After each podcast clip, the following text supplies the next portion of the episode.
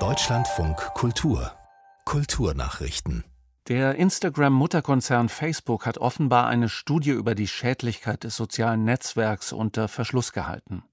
Das berichtet das Wall Street Journal. In der Studie wird festgestellt, dass Instagram das Körperbild bei einem von drei Teenager-Mädchen verschlechtert.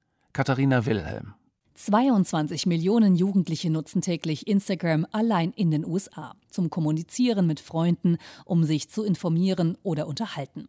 Psychologen betonen immer wieder, dass viele der perfekten Bilder auf Instagram Druck ausüben. Doch Instagram sei für das Unternehmen Facebook das Tor zur jungen Zielgruppe, meint Wall Street Journal Journalistin Georgia Wells im Interview mit Fox News. Auch wenn Facebooks Daten zeigen, dass Instagram schädlich für Teenie-Mädchen ist, wollen sie noch mehr junge User erreichen. Denn das ist lebenswichtig für den Umsatz und sie wollen ihrer Plattform nicht schaden. Facebook äußerte sich zu dem Artikel der Zeitung in Form eines Blogposts. Dort hieß es, 81 Prozent der Jugendlichen würden sich durch soziale Medien stärker mit ihren Freunden verbunden fühlen. 26 Prozent geben an, sich durch soziale Netzwerke schlechter zu fühlen. Die Journalisten des Wall Street Journal hätten die Studiendaten in ein negatives Licht gerückt.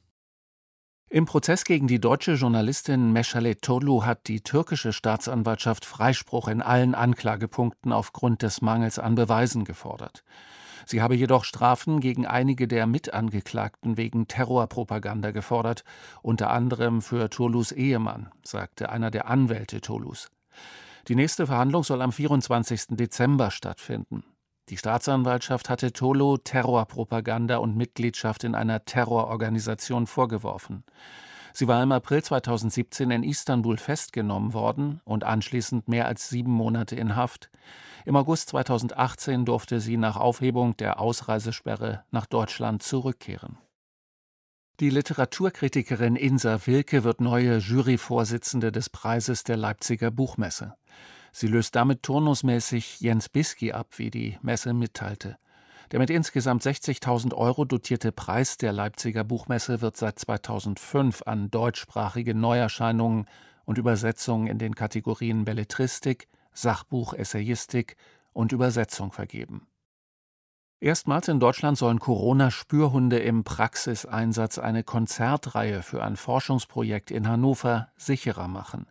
Ziel sei, Gefährdungspotenziale herunterzudampfen und herauszufinden, ob der Einsatz der Hunde eine Option sei, sagte Niedersachsens Wissenschaftsminister Thümler.